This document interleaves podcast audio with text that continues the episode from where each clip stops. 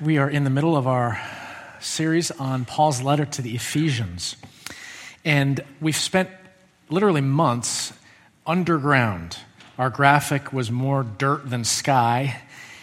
We were focusing on the root system. We were listening to the Apostle Paul lay this deep foundation for who you are in Christ.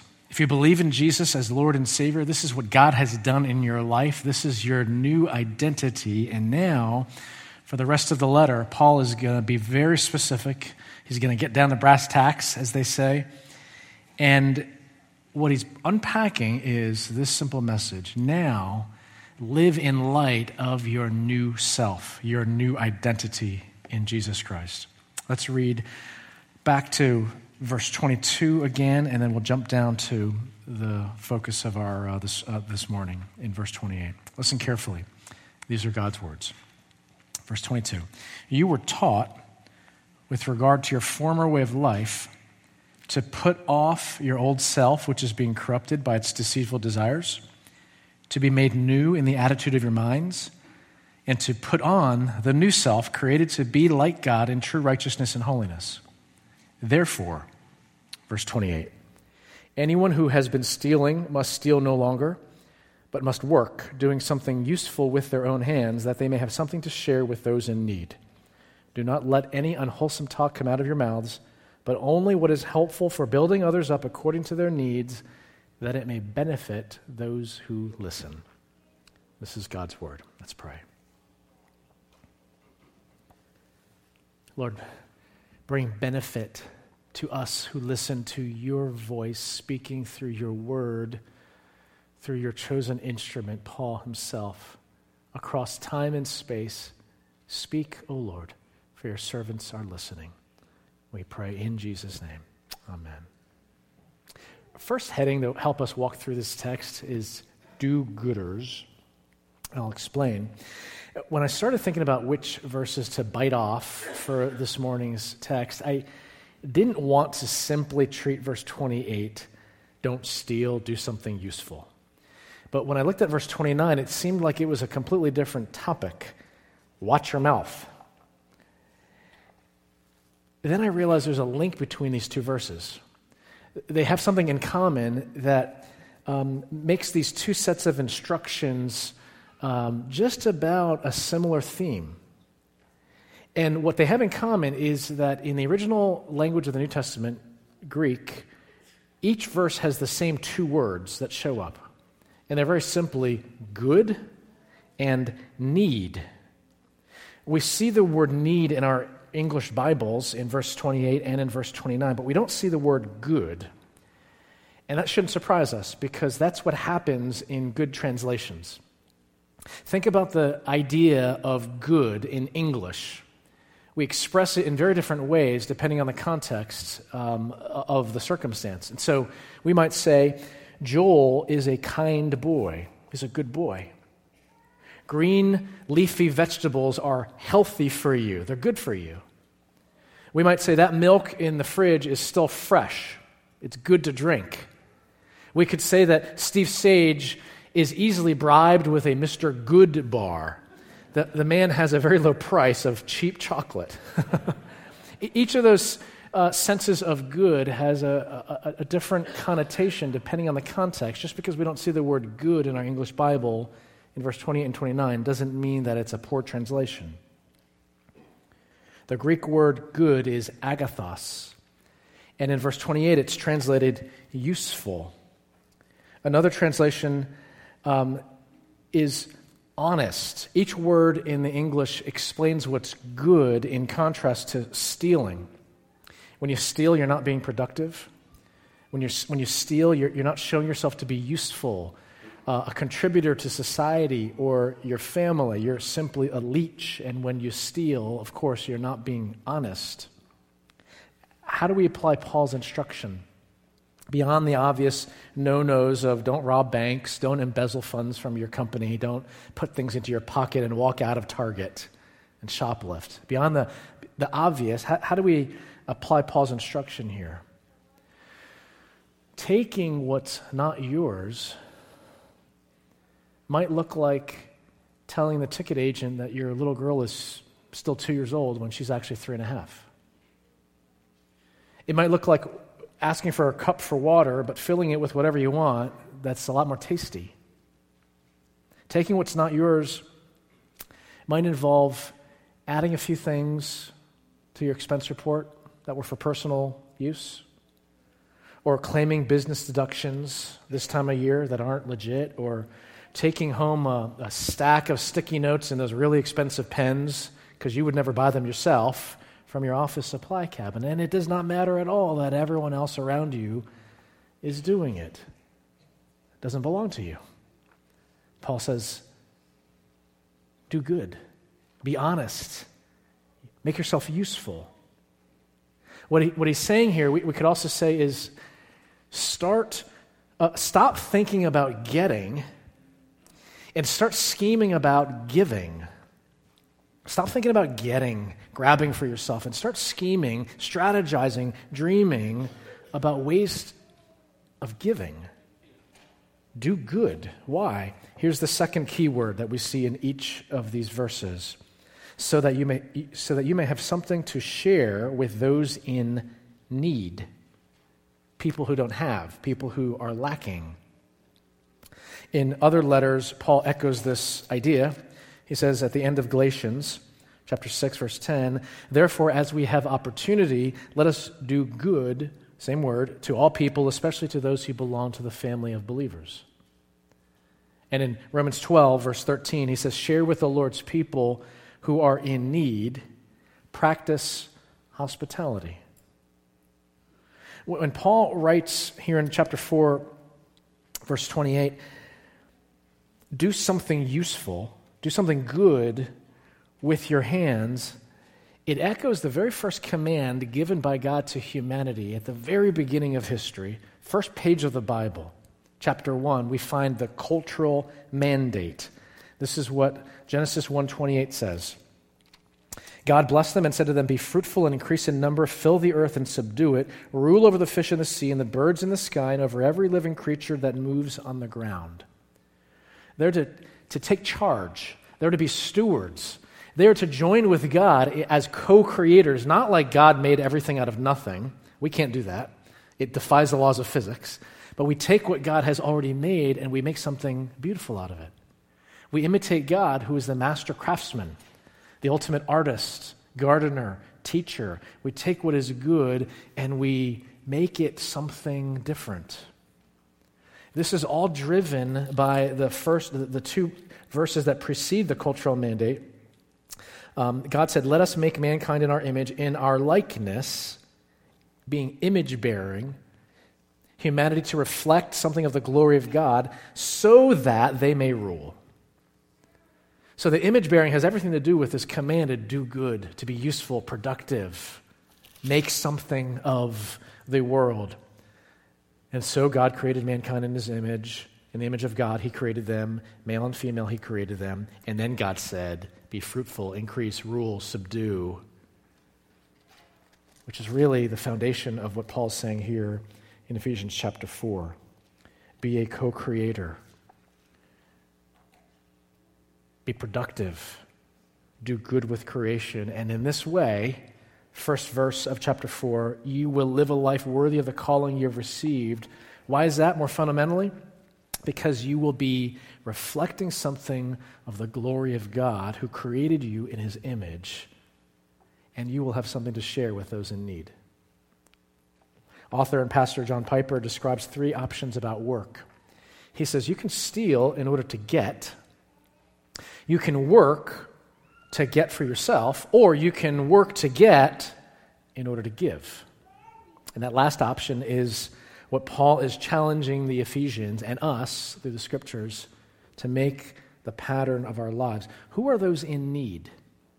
It, it, it sounds like um, the question Jesus got well, who is my neighbor? Who, who am I supposed to overflow to? Who, who, who do I have an obligation, a responsibility to?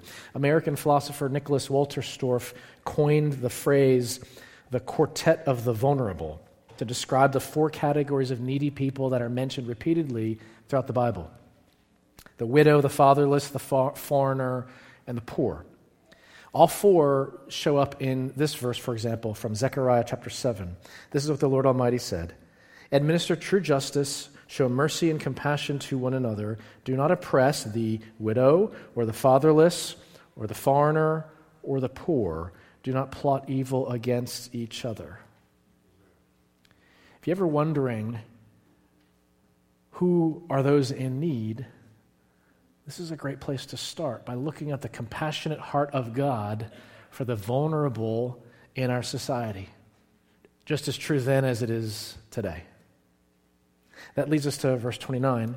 Do not let any unwholesome talk come out of your mouths, but only what is helpful or good for building others up according to their needs, that it may benefit those who listen. Unwholesome is a word that was also used elsewhere in the New Testament to describe rotten fruit, Luke chapter 6, and bad fish, Matthew chapter 13. You do not need culinary training to detect rotten fruit or a bad fish. If a two year old picked up either of them, he would be, without any training, be able to expertly make the face that is understood perfectly by any culture any language. It goes like, no pictures, please. That's unwholesome. In the Greek, it's sapros. Do not let any talk come out of your mouths.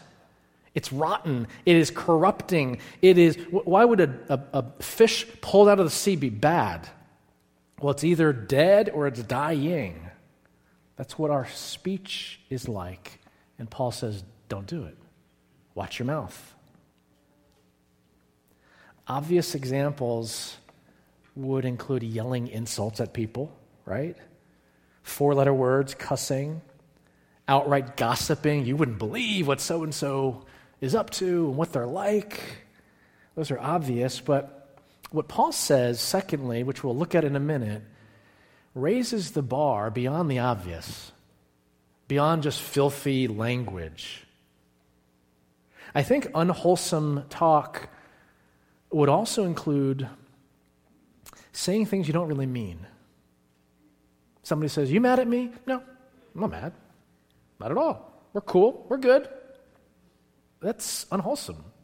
It leads to death, it doesn't build up. I think unwholesome talk uh, would also include giving people a guilt trip.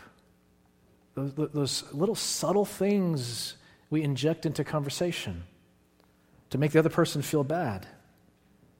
Unwholesome talk looks like constant low level sarcasm.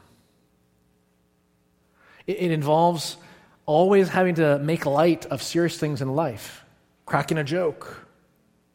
It, it involves making innuendo, whether sexual or otherwise, and, and, and maybe short of gossip, uh, in the guise of wanting to help somebody or pray for them, sharing how disappointed you are in this other person. You know, I, I, thought, I thought they were a little bit better than that. It, it might not feel like outright gossip, but it's unwholesome talk. Maybe hearing some of these examples makes you feel like, you know what, this, I feel like this is getting legalistic. You know, do's and don'ts of the Christian life. But, but I caution you against that sort of allergy, this overreaction of the immune system to something that's generally good. I caution you against that because we need to keep in mind the context of how we got here. And it took three very densely packed chapters of Paul saying, This is who you are in Christ. This is what God has done for you. Chapter 2, you were dead in your transgressions and sins. You can't be do gooders enough. You can't guard your speech and your tongue well enough to make yourself alive. No, but God, despite your condition, made you alive with Christ. Paul, Paul has been unpacking that painstakingly, and we have as well. We've spent months talking about that. To, to jump here is unnatural, but we've built up to get to where we are, to this level of depth, this kind of an, uh, specific instruction for holy living. This isn't legalism. This is Paul saying you need to, uh, this is not Paul, uh, Paul saying you need to do these things and you need to do them well enough in order to win God's favor. Everything he has said before that uh, throws that out the window. That's not what he's saying. Um, what, what Paul is doing right now is to help us see what it looks like to imitate the heart of God. What Paul is doing right now is to help, uh, is, is to help us understand what it looks like to live consistent with this new self, this new identity, not that we've manufactured, but that God has given to us. Christians are set apart. We are declared holy by God. And, and that's our status, that's our identity, our position. And what Paul's simply doing is now your practice should be consistent with that position, that identity. Live in light of it. And here's an example of how to demonstrate that holy status in real life. What, what kind of unwholesome talk instinctively comes out of you? Each of us has sort of our um, unique brand of sinful speech, the ways in which we tend to communicate in brokenness. What kind of unwholesome talk flows out of you? Jesus, the great physician, would diagnose that not as a mouth or tongue problem, but as heart disease. Jesus would say, out of the overflow of the heart, the mouth speaks. Your unwholesome talk is an issue, but uh, it, it, it's here, not here. What's here? Jesus' point, his statement that has application in every part of our life points to the deeper issues of insecurity and pride and anxiety and fear and self righteousness. These are false identities that should not characterize Christ followers. Paul's high standard, I said, is elevated with this next phrase. He says, Speak only what is helpful or good, there's that key word, for building others up. That's the idea that we capture with the word edification. Now, that might strike you as churchy religious lingo. You know, I, I was so edified by that song. You know, people can overuse that. Whether, whether you dread that word or whether you really appreciate that word, that idea of building others up, edifying them, is the goal of good words, wholesome talk, if you will. In Sam Crabtree's book, Practicing Affirmation, uh, his last chapter is titled this 100 Affirmation Ideas for Those Who Feel Stuck. And if you're like me, you turn that to that last chapter, chapter 9, and you're like, okay, I'm stuck. I need some ideas. And it's gold. This chapter, 100 ideas, down to earth, uh, easily practiced action items to build people up with good words, not with flattery, not with lies and exaggeration and good stories, but with truthful, overflowing gospel grace. That points us to the further aim of good words. According to their needs, the second key word, that it may benefit, that's the Greek word for grace, that it may grace those who listen. Here's what Paul's saying Speak only words that are good for building others up according to their needs, that they may experience grace. That leads us to hope for the hopeless. Why do I say that? What do I mean by this heading? I could start this way Are you a thief? Course not. Right? You're, a respectable citizen. You wouldn't walk out with what doesn't belong to you. You wouldn't take from somebody else to benefit yourself. But Paul's positive command, the negative is don't steal. The positive command is do good, be useful, have something to share with those in need. Right? That, that, they, they go hand in hand. They're all part of verse 28. He would, uh, I put it this way dream how to give not just dream how to get. Some of the scariest words, in my opinion, that Jesus speaks are uh, just before he's arrested after the Last Supper. It's Matthew chapter 25, verse 20, uh, 41. Then he will say to those on his left, Depart from me, you who are cursed, into the eternal fire prepared for the devil and his angels. Starts off with a bang here. Why? For I was hungry, and you gave me nothing to eat. I was thirsty, and you gave me nothing to drink. I was a stranger, and you did not invite me in. I needed clothes, and you did not clothe me. I was sick and in prison, and you did not look after me. They also will answer, Lord, when did we see you hungry, or thirsty, or a stranger, or needing clothes, or sick, or in prison, and did not help you? He will reply, Truly I tell you, whatever you did not do for one of the least of these, you did not do for me. So how are you doing on Ephesians 4:28? I'm not doing well. In Matthew chapter 12, Jesus says this, "But I tell you that everyone will have to give account on the day of judgment for every empty word they have spoken. For by your words you will be acquitted, and by your words you will be condemned." I don't know if you're like me. I don't really need to understand technically what empty words or non empty words are. I just don't feel good about this. So, how you doing on Ephesians chapter 4, verse 29? The Apostle James adds this No human being can tame the tongue. It is a restless evil full of deadly poison. Yikes.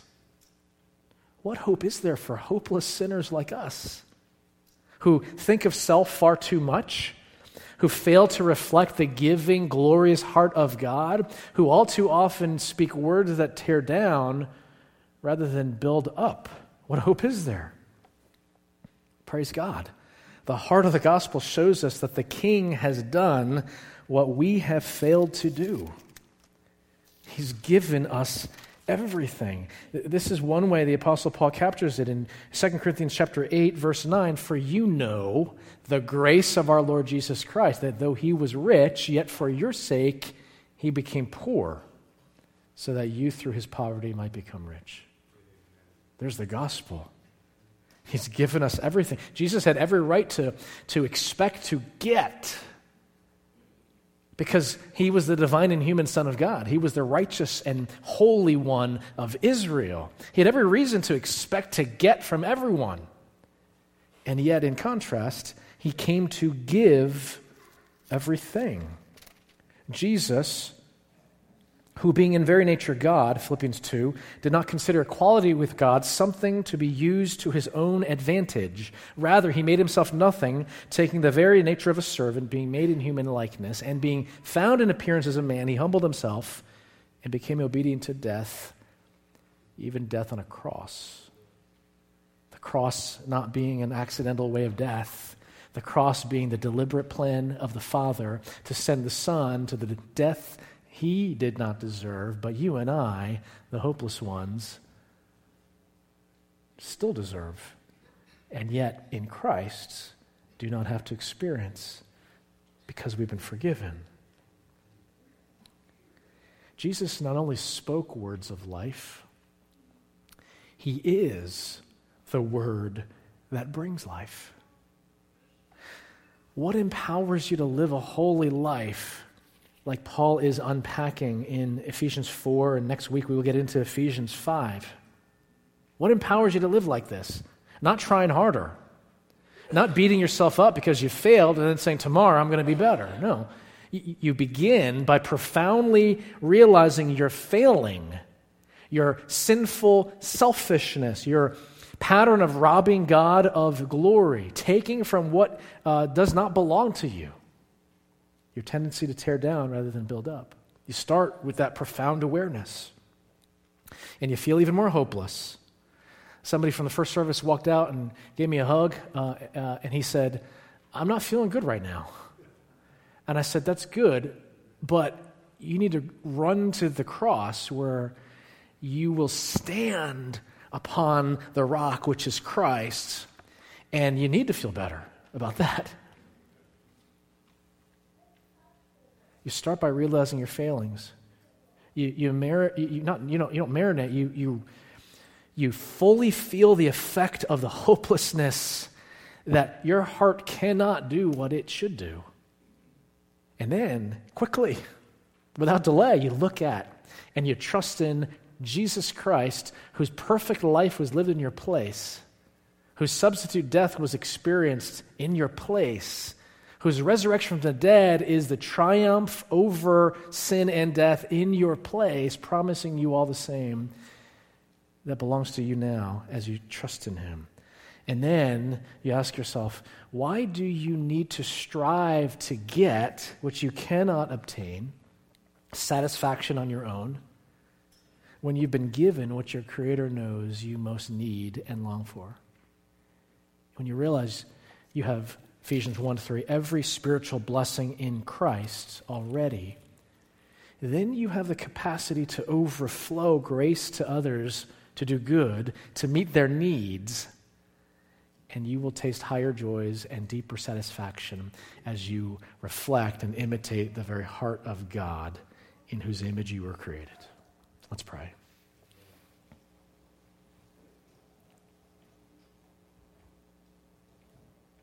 Lord, do not protect us from the ugly image in the mirror that should prompt us to think there is no hope for the hopeless. But let that only last a moment before we flee to Jesus, before we look at the cross of Calvary, before we put blinders on and realize that no other reality in the world, in all of time and space, matters more than the cross of Jesus Christ, where our sins have been paid for where death was provided for sin, and then let us see the empty tomb where sin and death are defeated and life is won. Thank you, Jesus, for being our righteousness. We praise you this day as your people. Amen.